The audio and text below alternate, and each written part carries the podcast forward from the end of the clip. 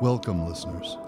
Welcome to another hour of horror and mystery brought to you by Slay House Publishing. Hello, friends and neighbors. This week, we present to you the story of a man who cannot appreciate who he has until he has lost her. Or, in the case of our unhappy protagonist, driven her away for one unattainable desire. Sit back and enjoy, friends and neighbors, this adaptation of Edith Nesbit's short story, From the Dead. But true or not true, your brother is a scoundrel. No man, no decent man tells such things. He did not tell me. How dare you suppose it? I found the letter in his desk. And she being my friend and you being her lover, I never thought there could be any harm in my reading her letter to my brother. Oh, give me back the letter. I was a fool to tell you. Not yet.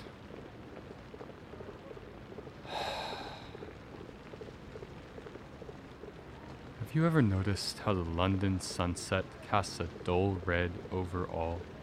Like this letter, for example. Her dainty handwriting. So quaint. I know it so well. I've kissed that hand so often. Dear, I, I do, I do love you. But it's impossible. I must marry Arthur. My honor is engaged. If he would only set me free, but he never will. He loves me so foolishly. But as for me, it is you I love body, soul, and spirit. There is no one in my heart but you. I think of you all day and dream of you all night.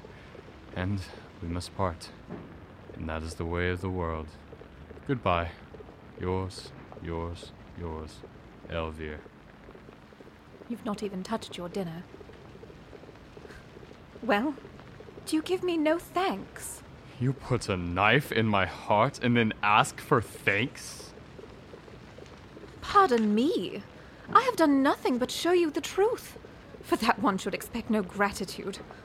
May I ask, out of mere curiosity, what you intend to do? Your brother will tell you. You will not tell my brother.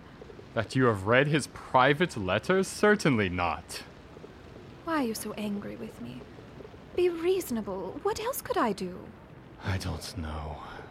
Would it have been right not to tell you? I don't know. I only know that you've put the sun out, and I haven't gotten used to the dark yet. Believe me. Believe me. She never loved you. And yet, there is a softness in your touch that matches your tone. Your words to my ears as your hand on my cheek. Then why move away from me? I beg your pardon. I have behaved very badly. You were quite right to come, and I am not ungrateful. Will you post a letter for me? Give you back your freedom, the only gift of mine that can please you now. Arthur. Here, I've sealed it. If you would be so kind as to deliver it to her. Goodbye, Elvire.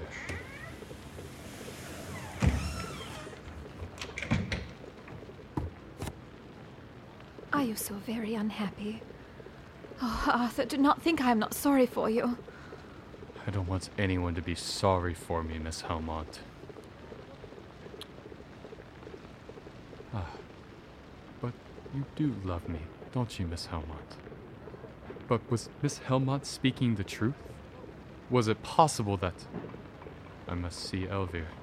I must hear from her own lips whether this blow to my heart came not from her, but from a woman in whom love might have killed honesty.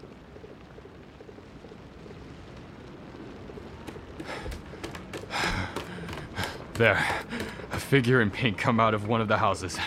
It's Elvire. I must keep my distance. She can't see me yet.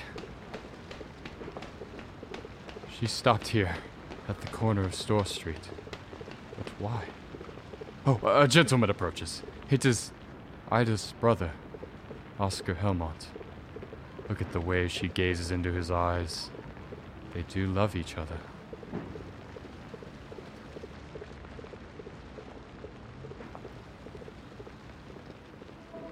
And so, Elvire and Oscar Helmont wed, and were wed for nearly a year before our man Arthur finally married Ida. Let's rejoin them now, three months into their marriage, on a calm night out at their seaside veranda. My dearest Ida, Turn out the lantern, my love. Come to bed. I was just thinking, my dear, how fortunate I am. But alas, how remorseful I am now as well. Such a peculiar dichotomy existing in the soul of one man. I might not, but by chance, ended up so happy. Dear Arthur, whatever do you mean? I must confess now that I did entertain, if only for half a day, that you might have been enticing me to your will by forging a lie. But oh, don't look so down. My love, I have seen the truth. You are brave and beautiful, witty and wise, and beyond all measure adorable. My thoughts turn daily to you as to their natural home. Let no one doubt that I love you as I have never loved Elvire. You are the only woman in the world. Compared to you, the rest of the fairer sex remains small, contemptible. I worship you, my angel. Heart's heart. How much do you love me? How much? Yes. How much? I want to know what place it is I hold in your heart. Am I more to you than anyone else? My love! More than yourself? More than my life! I believe you. Give me your hand. It can make no difference. Nothing in heaven or earth can come between us now. Nothing. But sweet, my wife, what is it? You're deathly pale. I must tell you. I cannot hide anything now from you because I am yours. Body, soul, and spirit. Your words echo under the moonlight. They sting, and I can't understand why. Arthur, you remember my coming to you at Hampstead with that letter? Yes, my sweet, and I remember how you. Arthur. Arthur, that letter was a forgery. She never wrote it. I. Arthur, please sit. Don't look at me so. You you did forge the letter. You lie. Cheat. Our life is built on deception. Arthur. I will never speak to you again. You are a liar and a forger. My God, what am I saying? I do not mean this. Speak, man. Tell her. If she would only fall at my feet and beg forgiveness, I would. I do love her. Oh, to hold her in my arms again. You stand so still, quiet, just looking at me. What say you? Arthur, let me explain. She. I. There's nothing to explain. You're a liar and forger, and that is enough for me. I will never speak to you again. You have wrecked my life. Do you mean that? Tell her to put your head on your shoulder. Damn your pride, man. Tell her it's okay to cry and tell her you love her. Do you mean it? Mean it? Yes, of course I mean it. Don't touch me, please. You've ruined my life. Damn your pride. A walk on the beach will do me some good.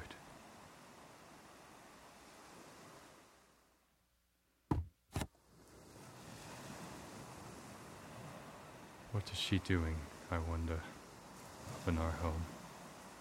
Angry, I assume. But I reacted badly. My god, I should have told her how I felt. What she did, I see now, she did for us. She knew where Elvire's heart lay and proceeded to tell me as gently as possible what I should have already known. As gnawing the pain, how much less it was coming from Ida than had Elvire sat me down. Indeed, she did me a service, not out of jealousy, but out of love.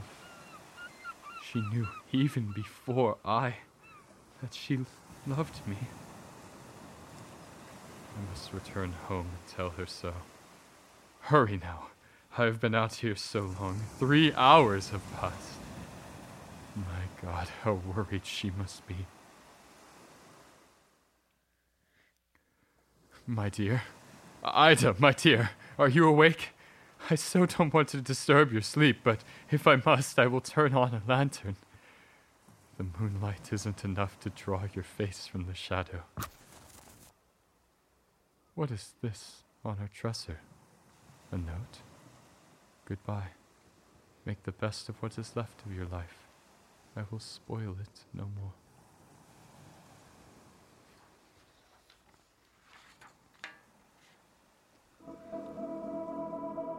And so, my friends, that is where our unfortunate friend Arthur was left. Alone, due to a fit of rage, driving off the one woman who loved him, who would have given anything for him. But don't think he didn't search for her. Don't think he didn't count the hours after scouring the village at dark, waiting for the town to rouse itself in the dawn. He sent out advertisements. He knocked door to door. He was met with pitying looks and bemusement. Not long after, a tramp, still drunk on wine, claimed he'd met a lady on the cliff. And then a fisherman approached, claiming to find a handkerchief on the beach with her monogram. These clues, though, produced only more questions. And though Arthur continued to search, it was as though Ida vanished from the earth. Months passed. He reached out to the police, the media, but everyone failed him. Even her brother could not help. Then, one morning,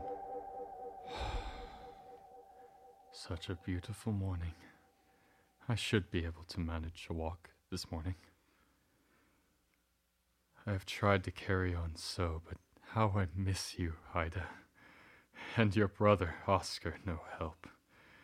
I swear he looked at me with such indignity, as though I wasn't worthy of finding you, my wife. The audacity of the man. I have searched this country far and wide for any sign of you. Oh, my dearest, if I could only take back those words I said, if I could only hold you again, whisper in your ear that it is all okay, that we could manage. Damn my temper. Yes, a walk should do me good. Hello, mister. Hello, young lad. What say you this bright morning? Might you know where I might find a Mr. Arthur Marsh? Why, I am he, young man. Here's a graph for you then. Good day. The envelope is red. The paper is pink. Elvire? Come to me at once. I am dying. You must come. Ida, Uppenshah Farm, Mel, Derbyshire.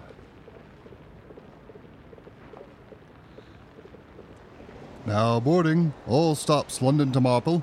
Direct connections to Derbyshire. There are some things that cannot be written about, such as my life these long months, this journey another. What has your life been like these past months? I have been haunted by this question, my dear, not knowing of your well-being, of what you've been through. Oh, I am such a monster. Am dying, you say. Oh, my dearest Ida, you shan't die.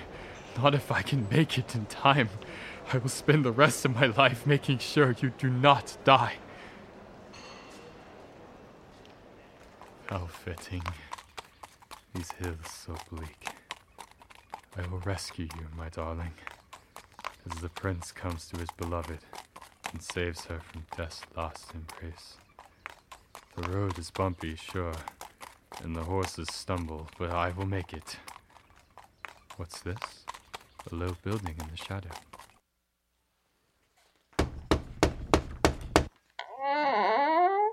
Hello? Hello, good woman. I've traveled far only to arrive at this address at this untimely hour. I beg your pardon, but I hope to enter. Art the uh, Arthur Marsh? Yes. Then that are late. She's dead. Oh, poor Arthur. Traveled all this way only to find the true love of his life has passed on. But if only you think the story is over, then I must assure you, my friends, that we still have so much of this tale to tell. You see, while he is a haunted man, Arthur is not yet haunted. Not to the extent that his life has yet been fundamentally impacted. No, Arthur still has a lot to learn about himself and a lot more to lose. That tired. And mazed like. Have a supper tea. It's too funny. I've traveled 200 miles to see her, and she was dead, and you offer me tea? You are such a beast, sir. Let me turn on this lamp. Better? She asked me to call for an Arthur Marsh, but she never told me why. And who are you to her? I was a nurse, sir. I was her husband. Then may God forgive you. What you've done, I don't know, but it'll be hard work forgiving you, even for him.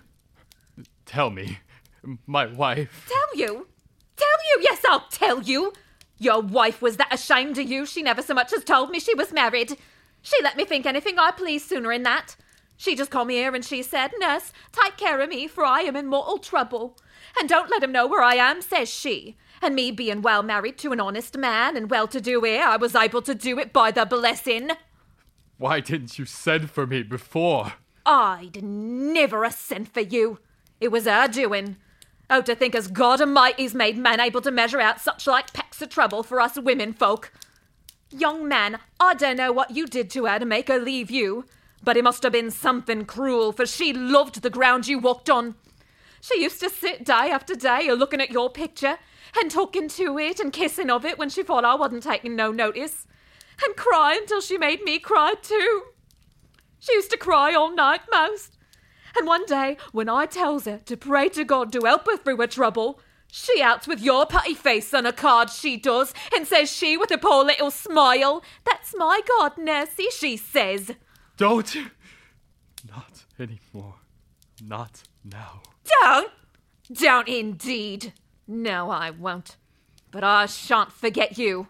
I tell you I've had you in my prayers time and again when I thought you'd made lot of love of my darling. I shan't drop you out to him now. I know she was your own wedded wife as you chucked away when you tired of her and left her to read her heart out with longing for you. Now I pray to God above us to pay you scot and lot for all you've done to her. You killed my pretty. The price will be required of you, young man, even to the uttermost farthing. Oh, God in heaven, make him suffer! Make him feel it! Goodness, might you have a handkerchief? I've seemed to have bit my tongue. She was nothing to you! Any fool can see that with half an eye. You didn't love her, so you don't feel nothing now. But someday you'll care for someone, and then you shall know what she felt if there's any justice in heaven! What do you mean? I care for her. I've always cared for her. I'm here, aren't I? Can't you feel nothing? Are you made of stone? Come and look at her, lying there so quiet. She don't fret out the likes of you no more now. She won't sit no more a looking out a window and saying nothing, only dropping her tears one by one, slow, slow on her lap. Come and see her. Come and see what you've done to my pretty, and then you can go. Nobody wants you here. She don't want you now. But perhaps you'd like to see her safe underground first. I'll be bound you put a big slab on her, make sure she don't rise again. Woman, have mercy! Yeah, Have mercy! mercy! You should have thought of that before. You had no mercy on her. She loved you. She died loving you. And if I wasn't a Christian woman, I'd kill you for it, like the rat you are. That I would, though I had to swing for it afterwards. Listen! Let go me hands! Don't you understand? We loved each other. She died loving me. I have to live loving her. And it's her you pity. I'll tell you, it was all a mistake. A stupid, stupid mistake. Take me to her. And for pity's sake, let me be left alone with her.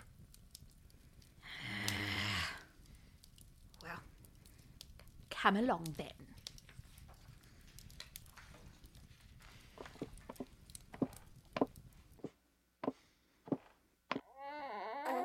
What's that? Your child. Oh, my love. Oh, my poor love. All these spots. She always said she'd send for you when she'd got over her trouble. I'd like him to see his little baby, nurse, she says. A little baby. It'll be all right when the baby's born, she says. I know he'll come to me then, you'll see.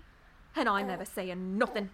Not thinking you'd come if she was your leavings, not dreaming as you could be her husband and stay away from her an hour, her being as she was. Hush.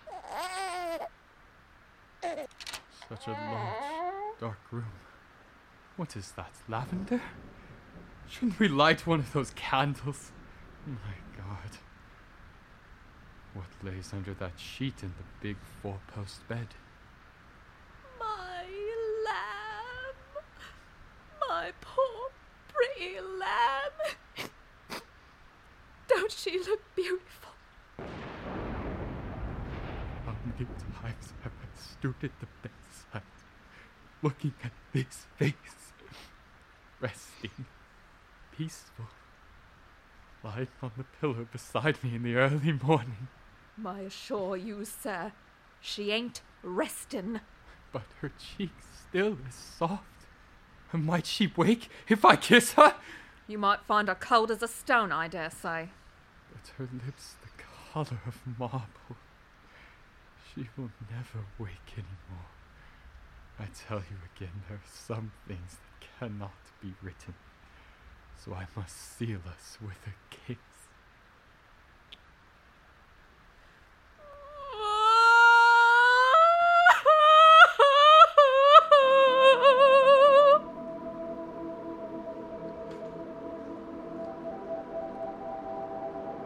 Now, so many hours later, he lays in a private room not far from where his wife lays.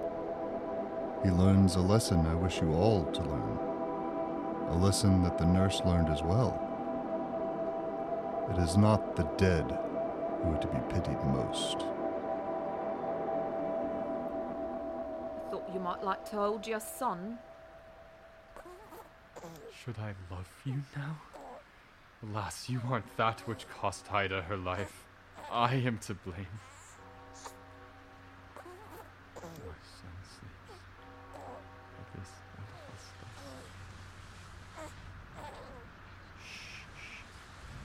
Is asleep. Impossible. All that is in here is corpse lay.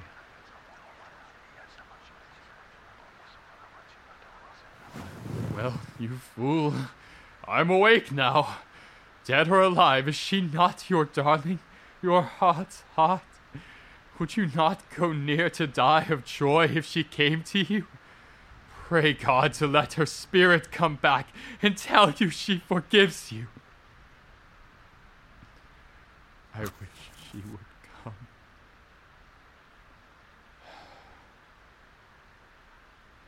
You wince, my son, but I wish not that the light disturbs you. Just that this candle can provide your old father with a bit of illumination.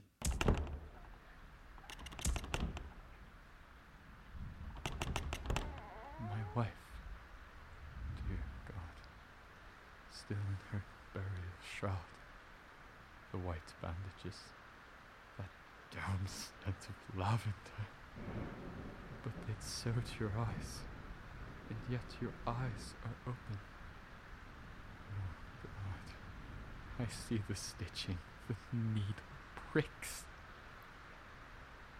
You aren't afraid of me, darling, are you? Though I'm dead? I heard all you said to me when you came, but I couldn't answer. But now I've come back from the dead to tell you. I wasn't really so bad as you thought me. Elvire had told me she loved Oscar.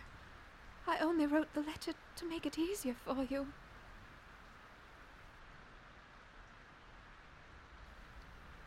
I was too proud to tell you when you were so angry.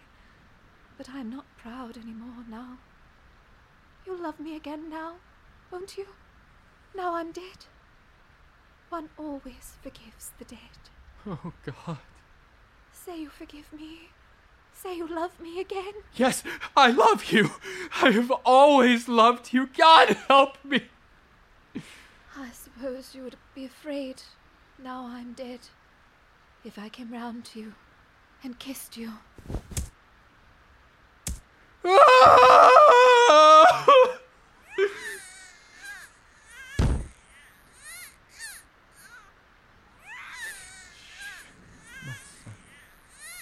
on. Ida, my darling, come back! Ida, my darling, come back! I am not afraid. I love you. Come back. Come back. Hello, what's all the commotion? Hurry, woman, your lantern. What is that on the floor? That that crumpled mass. Why, it's Miss Ida, sir. Her very corpse crumpled here.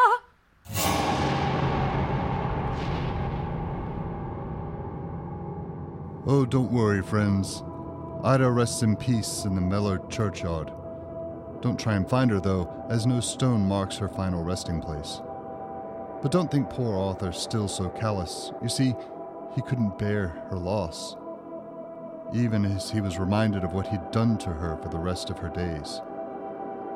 You see, their child is now entering school, and yet their son has never spoken, and he has never smiled. So until next time, friends and neighbors,